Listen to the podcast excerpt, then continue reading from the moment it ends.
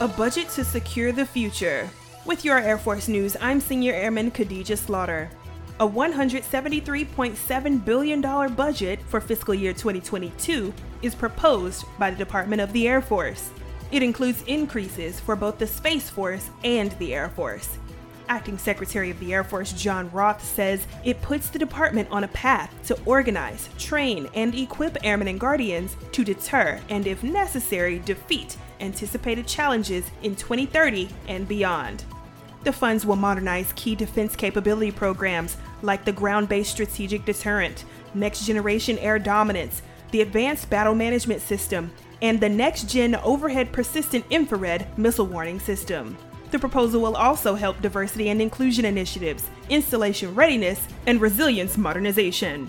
That's today's Air Force News.